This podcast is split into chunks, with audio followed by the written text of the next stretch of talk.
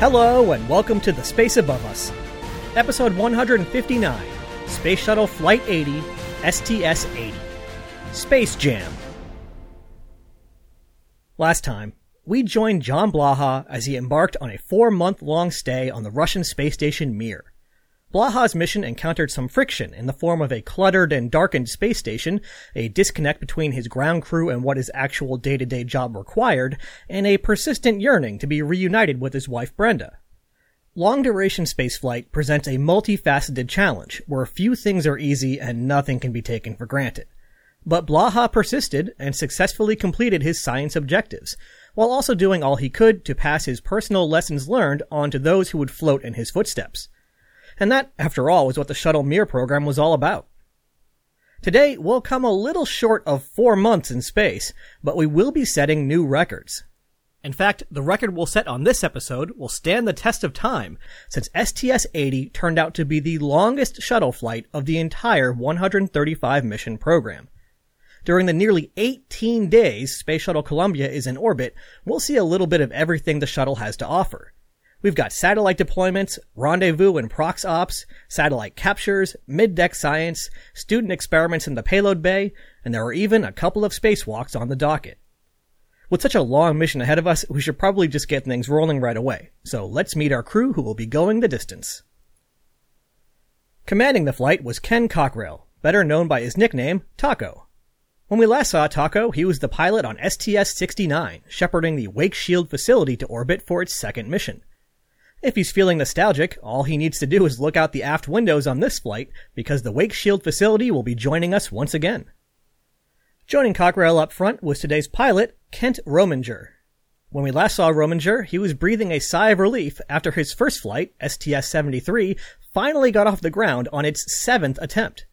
The flight went on to successfully carry the U.S. Microgravity Laboratory for its second time in space, but I'm sure that Rominger is hoping that today's flight has an easier time getting off the pad. Moving back on the flight deck, we find Mission Specialist 1, Story Musgrave. With this mission, Musgrave becomes the only person to fly on all five space-worthy orbiters. Of course, we know Musgrave from the earliest days of the shuttle program and quite a ways before that. We'll have more to say about Musgrave's remarkable career later, but for now we'll say that we last saw him on STS-61, the first Hubble servicing mission, and this is his sixth and final flight. As is typical for Mission Specialist 1, he'll ride to orbit sitting behind the pilot on the flight deck, but will move down to the middeck for reentry. Mm, probably. Sitting right in the middle of the flight deck was the mission's flight engineer, Mission Specialist 2, Tom Jones. When we last saw Jones, it was on STS-68, the Space Radar Laboratory 2 mission, flying only five months after the Space Radar Laboratory 1 mission. Today, the only radar in sight is the Rendezvous radar, on this, his third of four flights. And making the ride to orbit all by herself on the middeck, Mission Specialist 3, Tammy Jernigan. When we last saw Jernigan, she was helping to operate the groundbreaking ultraviolet observatory Astro 2, placed in Endeavour's payload bay for STS-67. Today we'll also be taking some UV observations, but using a free-flying payload and without crew involvement. But Jernigan was looking forward to two EVAs later in the mission, with MS-2 Tom Jones joining her. This is her fourth of five flights. STS-80 hit a couple of snags on the way to the launch pad, and based on the previous couple of flights, I'm betting that you can guess what those snags were. Here's a hint, they're about 150 feet tall, 12 feet wide, and weighed about 600 tons. Yep, it's the SRBs. Two flights ago, on STS-78, after a successful ascent, the SRBs were recovered and an alarming discovery was made. The O-rings and all six field joints had heavy soot and signs of blow-by. Thanks to changes in the joint's design made after the Challenger accident, the crew wasn't in as much danger as it may seem, but this wasn't great. The issue was tracked back to a change in adhesives and cleaning fluids used on the SRBs. In order to be on the safe side, STS-79 had its SRBs replaced with another set and switched back to the old process. And that's our first delay. The SRBs that STS-79 took were originally slated for STS-80. Next, when STS-79 launched, there was another alarming discovery waiting for engineers inspecting the recovered boosters. the ablative coating that protects the throat of the SRB nozzle had deep grooves, digging further into the coating than had ever been seen before. STS-80 was delayed again while this new issue was investigated. It turns out that the issue was caused by small ripples that were introduced when building the protective coating, which was constructed using numerous crisscrossing layers. The small imperfection resulted in more punishing conditions right on that imperfection, which then further exacerbated the problem. This is an analogy that won't mean much to most of you, but it reminds me of a flat spotted tire in Formula One.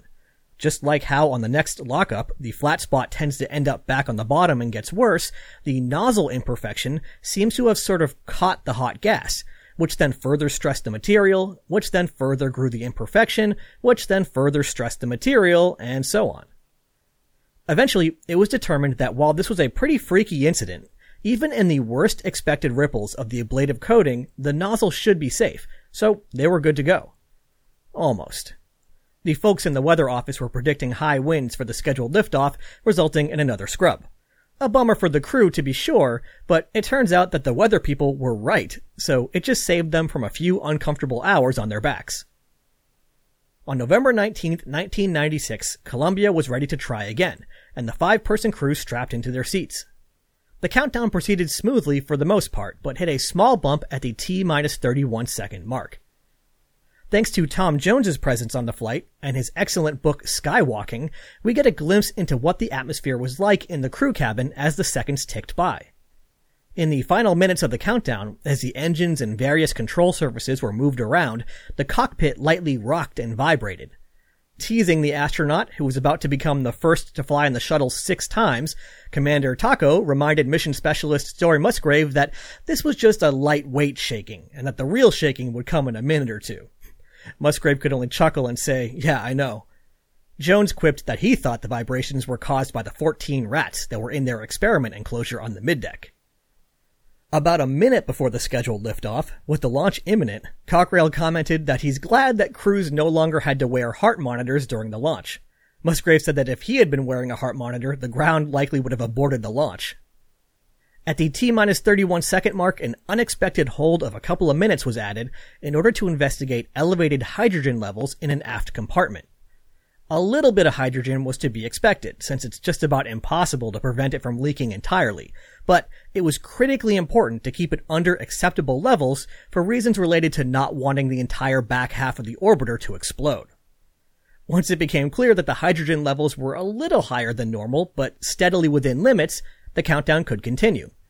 I can only imagine the mental whiplash that comes from being 31 seconds from launching into space, suddenly having to wait for a few minutes, and then just as suddenly being right back into the countdown at the 31 second mark again.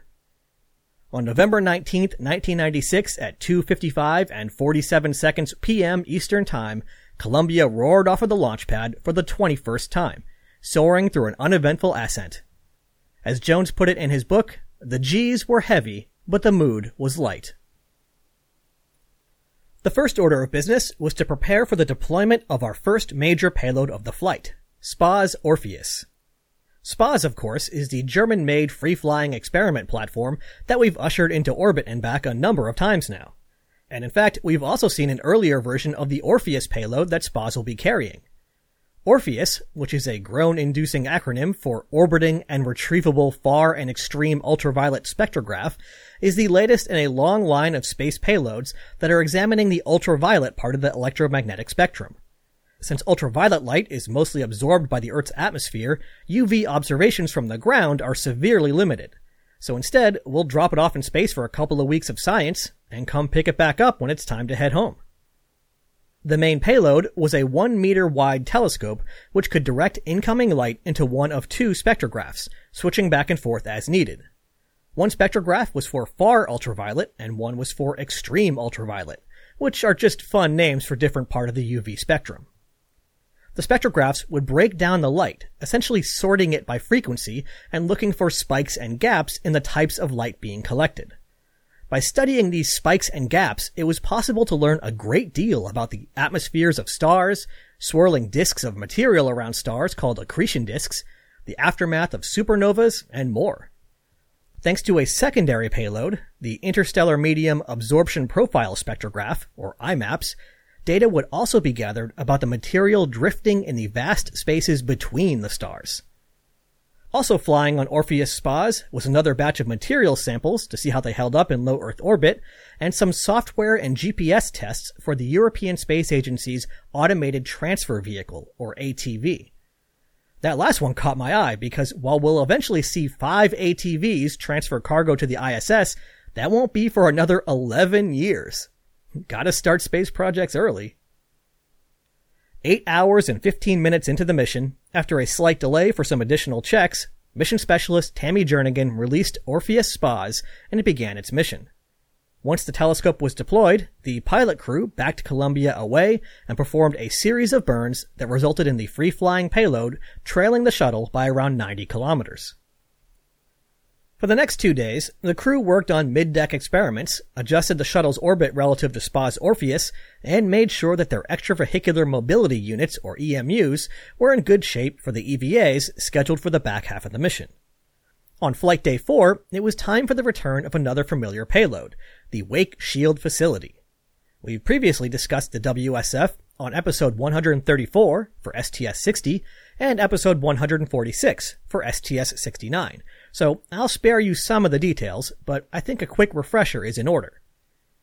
The goal of the Wake Shield facility was to create thin films of semiconductor material with extremely high purity. To do that, it would use a technique known as epitaxy, literally building up the thin film atom by atom. You can kind of think of this as being similar to using spray paint to apply an even coat of paint to a surface. The trouble with epitaxy is that down on an atomic scale, there's a ton of other material bouncing around. If you were to try this in a normal factory, the stream of atoms would run into a bunch of big stuff like dust and pollen, but it would also run into molecules of nitrogen and oxygen from the air. The result would be a thin film that's not very pure, and pure semiconductors are what computers crave. To solve this, you could try doing your epitaxy in a vacuum chamber, but even the best vacuum chamber on Earth is still going to have a little bit of air bouncing around in there. So while it might be an improvement, it doesn't completely solve the problem. You could try doing your epitaxy in low Earth orbit, but there's still enough air there to cause a problem. You could go even higher and do it in deep space, but what vehicle are you going to use to get it there? And perhaps more difficult, how are you going to get it back? Instead, the Wake Shield facility does just what it says. It's a facility that acts like a shield and creates a wake behind it. By facing this big 3.6 meter circle into the direction of travel, the leeward side would find itself in a sort of molecular shadow, an ultra vacuum. Before actually deploying the WSF, the crew had to clean it. Mission specialist Tom Jones took the controls of the Canadarm, grappled the WSF, and raised it up out of its support equipment before hanging it over the side of the payload bay, facing the rear of the disk into the direction of travel. This exposed it to the relative onrush of atomic oxygen, which scoured the surface, and after a couple of hours made it perfectly clean. Next, it was moved across the payload bay and turned so the clean side faced away from the direction of travel, so they could do a few last minute checks, and then it was ready to go. The actual deployment ended up being a little more exciting for the crew than planned. Once Jones released the free-flying payload and backed the arm away, it was expected that it would quickly fire its low-powered nitrogen gas thrusters and begin to safely drift away from Columbia. Instead, the WSF team on the ground apparently saw some potentially troubling signs with its attitude control system and wanted to wait and make sure that it was working before firing the thrusters. It's tempting to imagine that a payload that is not firing its thrusters would simply just sit there where it was dropped off. But we know that that's not the case. From the point of view of the crew, the WSF was released more or less right up above the payload bay. But at the time, the payload bay was pointed at kind of a weird angle, partly down towards the Earth and partly to the side. The result was that the moment the WSF was released, it was in a slightly lower orbit with a slightly different inclination. And as we've seen numerous times now, objects in low Earth orbit will exhibit different relative motion depending on what the geometry of the situation is. The upshot of all this is that from the point of view of the crew looking through the aft windows, the WSF began to creep forward, down, and a little to their right. In other words, coming right at the crew cabin. As Jones described in Skywalking, it was a pretty tense moment watching this two ton disc of metal grow inexorably closer. Of course, the pilot crew could have always just blipped their thrusters at any point to move away, but that would have endangered the payload. In order to ensure a clean environment, the crew had actually disabled Columbia's attitude control thrusters several hours earlier. And if they were to fire them now, they'd introduce thruster exhaust into the local environment, perhaps ruining the experiment. But with the ground aware of the situation and the pilot crew ready to make a quick escape, everybody just sat tight and watched. After passing much closer than expected to the crew cabin, the WSF eventually safely drifted away.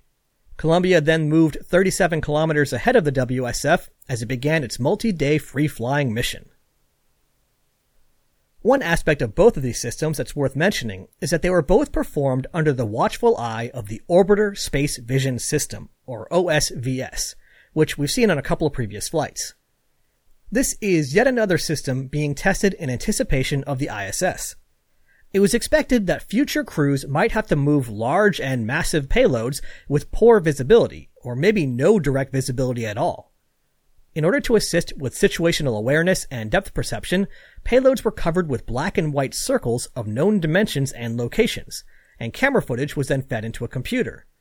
Since the computer knew how big the circles were and where they actually were in relation to each other, it could look at the image and determine with a surprising degree of accuracy exactly where the payload was and how it was moving. It's basically like those motion capture suits that actors in movies and video games use, but much bigger, much slower, and with even higher budgets.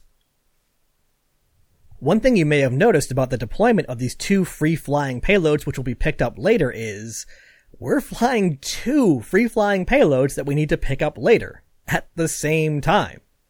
This is no small feat, and just off the top of my head, I'm pretty sure that this was a completely unique situation in the history of human spaceflight. We've deployed multiple payloads before, and we've retrieved multiple payloads before, but we've never had two free flying payloads going at the same time only to recover them later. But now we've got Columbia leading the way, with the Wake Shield facility trailing it by 37 kilometers and ORFEUS another 46 kilometers further back. It's a pretty impressive accomplishment. But as can be expected from such a tricky operation, there were some minor problems. ORFEUS used cold gas thrusters to control its attitude, that is, to change which way it was pointing without moving side to side. But, since this is the real world, where things are built out of actual metal and assembled by humans, the thrusters weren't perfectly aligned, which is pretty typical. The result was that each time it turned to look at a new target, it changed its orbit just a tiny amount. After doing this for a while, it began to slowly gain ground on the WSF. To prevent this from becoming a bigger problem, mission controllers decided to temporarily suspend science operations for ORFEUS and placed it into an attitude with lower drag, which would keep the air from slowing it down quite as much. Sort of counterintuitively, by allowing it to punch through the air better, the rate at which ORFEUS caught up to the WSF would be slowed. That's because before, when the air slowed the telescope down, it would end up in a slightly lower orbit, which would make it go a little bit faster, which would allow it to catch up to the wake shield facility. By lowering the drag, it stayed slightly higher, and the relative rate slowed down. To make up for the lost observations, ORFEUS would get some extra time at the end of the mission. While Columbia was leading the WSF and ORFEUS parade, one member of the crew hit a significant milestone. Story Musgrave passed 1,000 hours of flight time on the space shuttle, and as I mentioned earlier, at the end of the shuttle program, Musgrave remained the only person to have flown on all five spaceworthy orbiters. In recognition of his achievement, the crew presented Musgrave with a patch that read, Master of Space. Perhaps not wanting this remarkable accomplishment to go to his head, elsewhere in the mission, the crew gave the 61 year old's head some special attention. As seen in the post-flight presentation, they demonstrated their combination hair trimmer and vacuum cleaner by passing it over his completely bald scalp for the camera, with Tammy Jernigan following it up with a polish as if Musgrave's head were a bowling ball. Master of Space indeed. After three days of flying on its own, the WSF successfully completed its last semiconductor thin film, and Columbia dropped back to pick it up. The pilot crew expertly nudged the orbiter up next to the WSF, causing it to appear to gently lower down towards the payload bay. Mission Specialist Jones used the RMS to reach out and snag the payload, ending just over three days of free flight. In his book, he talked about the high stress of a moment that to a casual viewer can seem so routine, the RMS developed a slight oscillation visible from the end effector camera as it moved towards the grapple fixture. Jones talks about how it occurred to him just how many people were counting on him to do his job and do it well at this very moment. But he did indeed do his job and do it well, and after half an hour of moving the WSF around on the end of the robot arm for the benefit of the orbiter space vision system, he placed it safely in its berthing equipment in the payload bay. While the folks who came up with the WSF had big visions of a more advanced epitaxy facility based at the ISS, routinely flying off to create high purity semiconductors, this ended up being the last flight of the Wake Shield facility. And as of this writing, there hasn't been a follow up. Maybe someday. After a few more days, it was time for another highlight of the mission, the first EVA. After suiting up, EV1 Tammy Jernigan and EV2 Tom Jones would be heading out into the payload bay for the first of two demanding spacewalks dedicated to testing techniques for ISS construction and operations. One particularly important task on the schedule was to simulate the replacement of an ISS battery. The simulated battery was contained in a standardized package called the Orbital Replacement Unit, or ORU, which was designed to make it easier for spacewalking astronauts to replace. Even with the ORU simplifying things though, the battery was still large and had considerable mass, requiring some tools for the EVA crew to move it around. You can kind of imagine it as an even heavier washing machine. With that in mind, they would be testing a new crane system which would help the crew move items of up to 270 kilograms, or 600 pounds, up to 5 meters, or around 15 feet. Jernigan and Jones would also be trying out a portable work platform and some different types of tethers for both themselves and their equipment. Especially compared to something like the Hubble servicing, it would be sort of easy to sum that all up as Jernigan and Jones just testing out a couple of pieces of equipment and moving some stuff around the payload bay, and this is no big deal. But that would be really selling the EVA crew short. For one thing, this spacewalk came at the end of month after month after month of exhausting, painful, and sometimes dangerous underwater simulation training. It's also important to remember that each one of these spacewalks and each one of these tests provided precious new data on exactly how equipment and procedures performed in real world conditions. There simply had not been all that many spacewalks, ever, so each new one was a really big deal. To put it in perspective, this would be the 149th EVA in history, the 72nd for the United States, and only the 34th for the Space Shuttle program. 34th. And in fact, despite this being Columbia's 21st trip into space, this was going to be the first spacewalk from the venerable old orbiter. I say all that to really drive home the feeling of cold dread and disappointment that must have washed over the crew when Tammy Jernigan rotated the airlock hatch handle only to discover that after 30 degrees, the handle came to a sudden stop. The hatch wouldn't open. Eventually, she conceded defeat and asked Jones to give it a try, and the two swapped places. Jones tried a new approach, pushing on the handle with his boot while he braced himself against the ceiling of the airlock, but Houston quickly told him to knock it off. The only thing worse than the door not opening at all would be the door opening and then failing to close later. In such a scenario, there would be no choice but to immediately close the payload bay doors and re-enter with Jernigan and Jones in the airlock, and ORFEUS wondering where everybody went. In order to get a better look at what was going on, the crew did a pretty clever little maneuver. They partially repressurized the airlock back to just under 4 psi, and then dumped it through the external vent all at once. The result was that the external thermal cover was blown down, exposing the hatch so the cameras on the RMS could take a good look. The view from the RMS was pretty much the same as the view from the inside. The handle turned 30 degrees and then came to a definitive stop. The metal linkages that controlled the latches could be seen moving with the handle movement, but not enough to open the latches. After two hours of trying, the crew gave up and repressurized the airlock before heading back inside. While the crew tried to enjoy the rest of their Thanksgiving day, which by the way was the third in space for Story Musgrave, the prospect of having the spacewalks cancelled entirely hung over them. Each member of the crew eventually tried their hand at opening the airlock hatch, and each found that the handle wouldn't budge. At first, this kind of freaked me out, since it meant that they were attempting to turn the handle without spacesuits in a pressurized airlock. Even if the hatch required more than a full 360 degrees from the handle, the idea of even coming close to opening the door seemed pretty scary.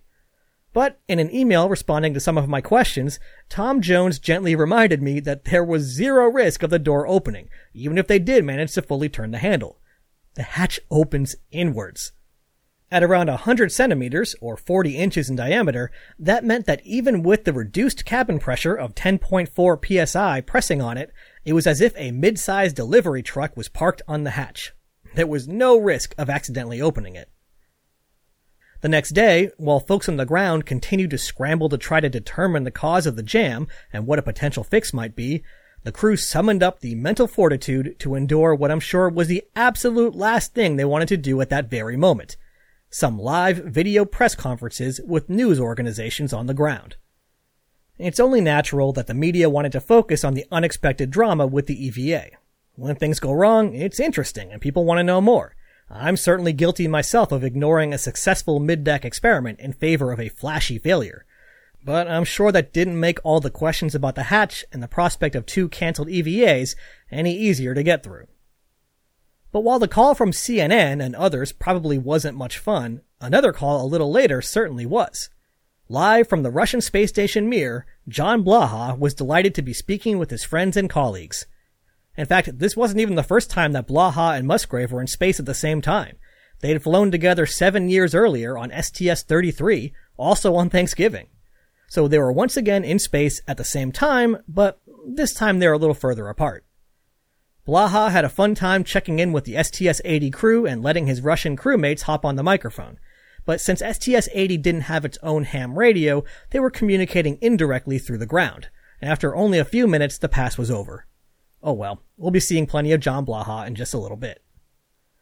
The next day, November 30th, the newspaper The Toledo Blade published a headline on page 3 that you can blame for the eye-rolling pun in the title of this episode. It read, NASA deals with Space Jam.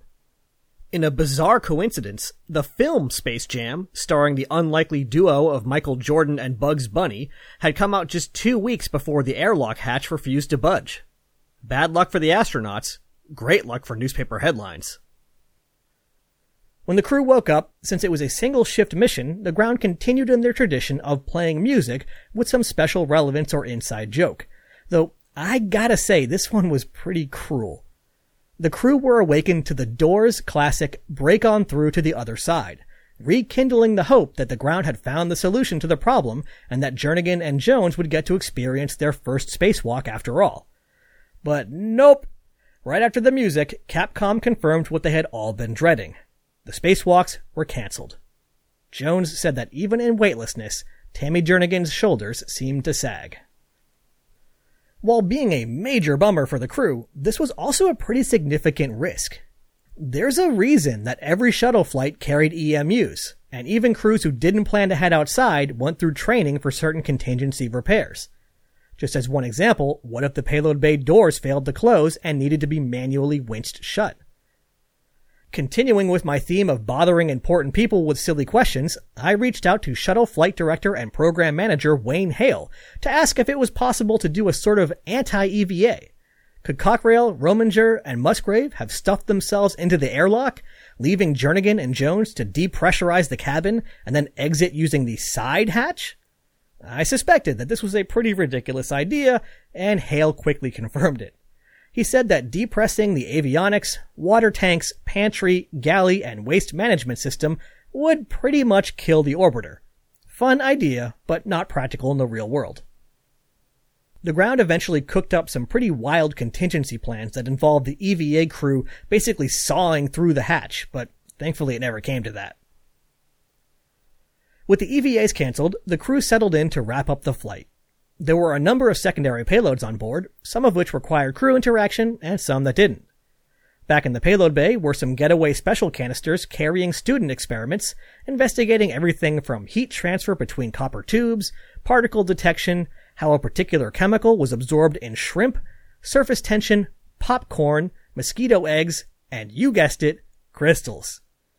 Down on the middeck were the 14 rats that I mentioned earlier, who were helping scientists study the effect of a high or low calcium diet on blood pressure.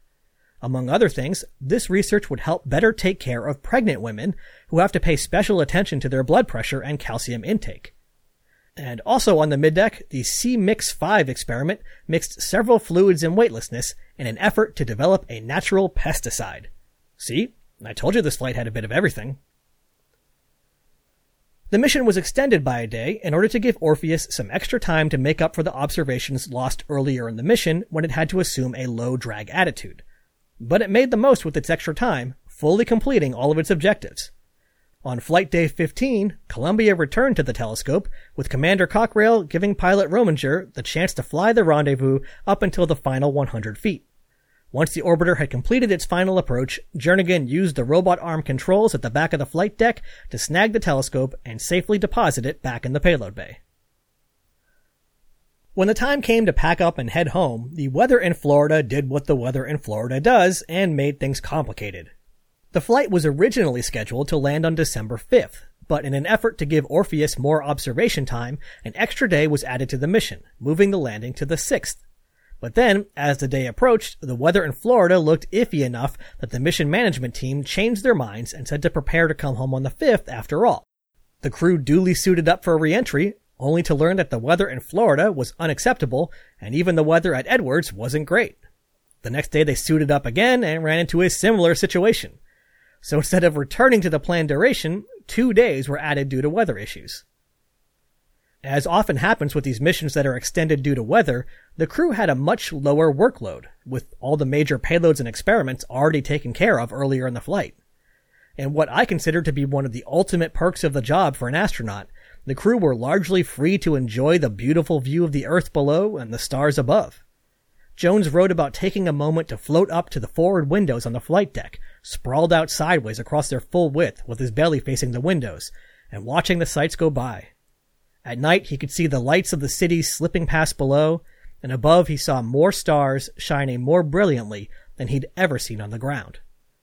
With the Milky Way spilling out above him, and an occasional meteor lighting up the sky below, it sounds like one heck of a way to wrap up a mission. The only thing left was to get through re-entry, and just like everything else on this mission, it's a re-entry to remember. Story Musgrave apparently decided that the view from the middeck, with its single small side window, was inadequate.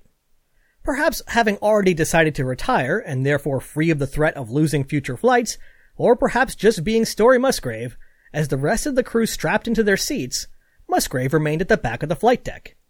What happened next is captured in Jones's book, as well as an interview with Musgrave conducted by aerospace journalist Charles Atkeison. As the shuttle first encounters the thickening atmosphere and becomes enveloped in a bright pink sheath of glowing plasma, the deceleration forces are minute. Musgrave was free to look through the overhead windows and enjoy the view that no human had ever seen, except through glimpses in a handheld mirror. Since the shuttle belly flops into the atmosphere at a 40 degree pitch, when Musgrave looked out the overhead windows, he was essentially looking back up through the hole that the orbiter had just punched through the air. He could see interesting phenomena, like the plasma disappearing when the attitude control thrusters fired, only to reappear soon after. And during the shuttle's large sweeping turns to bleed off energy, he could see different colored plasma on either side of the tail, which he thought might suggest different types of molecules on either side of the tail, which is not something he had expected. Throughout this, he held up a small camera to the window to capture the spectacular view. Though I am sad to report that after searching the depths of the internet for quite a while looking for this video, it doesn't seem to be available anywhere. Maybe it's time I make another visit to the NASA History Office. As the reentry continued, the crew were joking and clearly in a good mood. When the shuttle's computers indicated that they had calculated a path to the landing site, Commander Cockrell jokingly wondered aloud, how does it do that? While pilot Rominger followed up with, how do it know?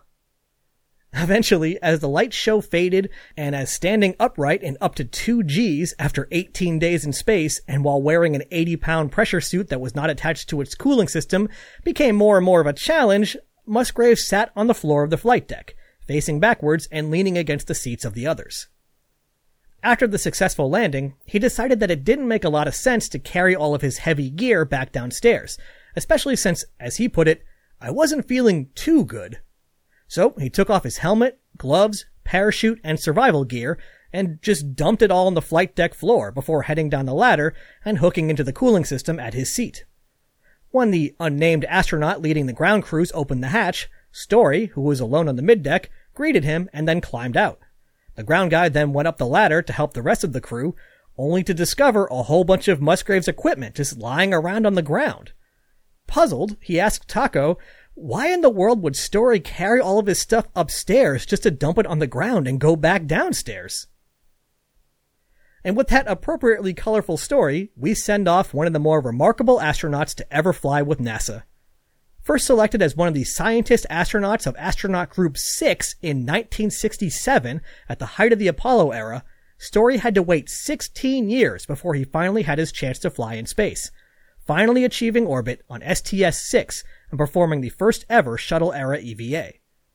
After that, he flew on STS-51F, the first flight of the instrument pointing system, then the classified STS-33, and the not classified but still military STS-44. Next, he led the most ambitious spacewalks to date on STS-61, the first Hubble servicing mission, and now here, with STS-80, after 53 total days in space, he moves on to other challenges. It's been a privilege story. We also send off STS-80, which at 17 days, 15 hours, 53 minutes, and 19 seconds set the new endurance record for the shuttle, and one that would never be broken. The mission had successfully completed all of its primary objectives and most of its secondary objectives. Except for one. The cancelled EVAs due to the stuck hatch. And I'm sure you've been dying to know what happened.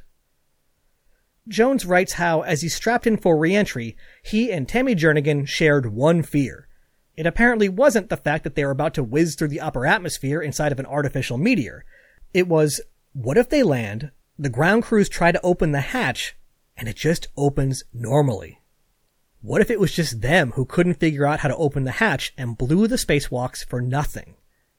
But it turned out there was nothing to worry about. Upon investigation, it was clear that there was absolutely nothing the crew could have done to fix the situation.